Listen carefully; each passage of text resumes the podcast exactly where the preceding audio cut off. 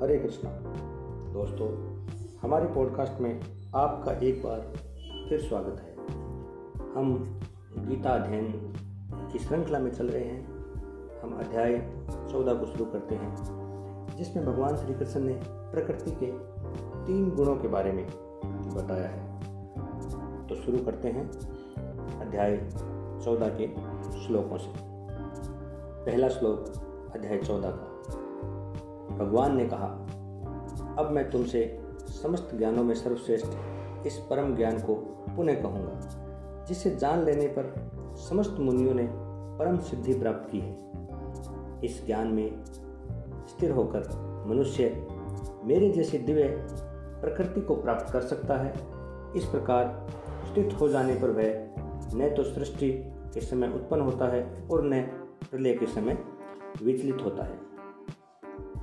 हे भरतपुत्र, ब्रह्म नामक समग्र भौतिक वस्तु का जन्म का स्रोत है और मैं इसी ब्रह्म को गर्भस्थ करता हूँ, जिससे समस्त जीवों का जन्म संभव होता है।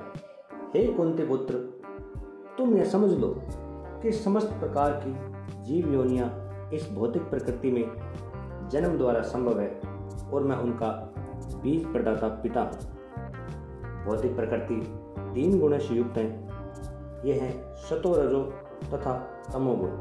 हे महाबाहु अर्जुन, जब शाश्वत जीव प्रकृति के संसर्ग में आता है तो वह इन तीन गुणों में बंध जाता है।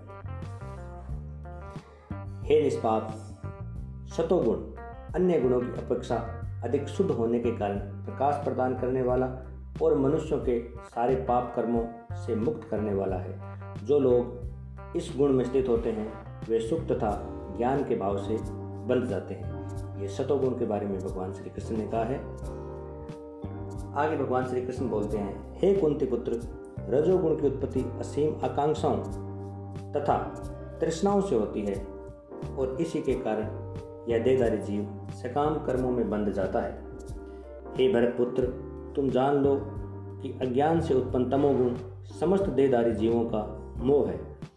इस गुण के प्रतिफल पागलपन, प्रमाद, आलस्य तथा नींद है, जो बद्ध जीव को बांधते हैं। हे भरतपुत्र, सतोगुण मनुष्य को सुख में बांधता है, रजोगुण सकाम कर्म में बांधता है और तमोगुण मनुष्य के ज्ञान को ढककर उसे आलस्य, प्रमाद में बांधता है। हे भरतपुत्र, कभी कभी सतोगुण, रजोगुण तथा तमोगुण को परास्त करके प्रधान बन जाता है। कौन प्रधान बन जाता है? सतोगुण, जो कभी रजोगुण, सतोगुण तथा तमोगुण को परास्त कर देता है और कभी ऐसा होता है कि तमोगुण सतो तथा रजोगुणों को परास्त कर देता है। इस प्रकार श्रेष्ठता के लिए इन तीनों गुणों में निरंतर स्पर्धा चलती रहती है। सतोगुण की अभिव्यक्ति को तभी अनुभव किया जा सकता है जब शरीर के सारे द्वार ज्ञान के प्रकाश से प्रकाशित होते हैं। हे भरतवंशियों में प्रमुख, जब रजोगुण में वृद्धि हो जाती है तो अत्यधिक आसक्ति, सकाम कर्म, गहन उद्यम तथा अनियंत्रित इच्छा एवं लालसा के लक्षण प्रकट होते हैं। जब तमोगुण में वृद्धि हो जाती है तो हे कुरुपुत्र, अंधेरा, जड़ता, प्रमाता तथा मोह का प्रकाट्य होता है। जब कोई सतोगुण में मरता है तो उसे महर्षियों के विशुद्ध उच्चतर लोगों की प्राप्ति होती है। जब कोई रजोगुण में मरता है तो वह सकाम कर्मियों के बीच जन्म ग्रहण करता है और जब कोई तमोगुण में मरता है तो वह पशु योनि में जन्म धारण करता है। पुण्य कर्म का फल शुद्ध होता है और सात्विक कहलाता है, लेकिन रजोगुण में संपन्न कर्म का फल दुख होता है और तमोगुण में किए गए कर्म मूर्खता में प्रतिफलित होते हैं। सतोगुण से वास्तविक ज्ञान उत्पन्न होता है, रजोगुण से लोभ उत्पन्न होता है और तमोगुण से अज्ञान, प्रमाद और मोह उत्पन्न होता है। सतोगुणी व्यक्ति कर्म से उच्च लोकों को ऊपर जाते हैं, रजोगुणी इसी पृथ्वी लोक में रह जाते हैं और जो अत्यंत ग्रहित तमोगुण में स्थित है वे नीचे नरक लोकों को जाते हैं। जब कोई यह अच्छी तरह जान लेता है कि समस्त कार्यों में प्रकृति के तीन गुणों के अतिरिक्त अन्य कोई कर्ता नहीं है और जब वह परमेश्वर को जान लेता है जो इन तीनों गुणों से परे है तो वह मेरे दिव्य स्वभाव को प्राप्त होता है। जब देहधारी जीव भौतिक शरीर से संबंध इन तीनों गुणों को लांघने में समर्थ होता है तो वह जन्म, मृत्यु, बुढ़ापा तथा उनके कष्टों से मुक्त हो सकता है और इसी जीवन में अमृत का भोग कर सकता है। अब भगवान श्री कृष्ण थे। अर्जुन ने पूछा, हे भगवान, जो इन तीनों गुणों से परे है वह किन लक्षणों के द्वारा जाना जाता है, उसका आचरण कैसा होता है और वह प्रकृति के गुणों को किस प्रकार लांघता है?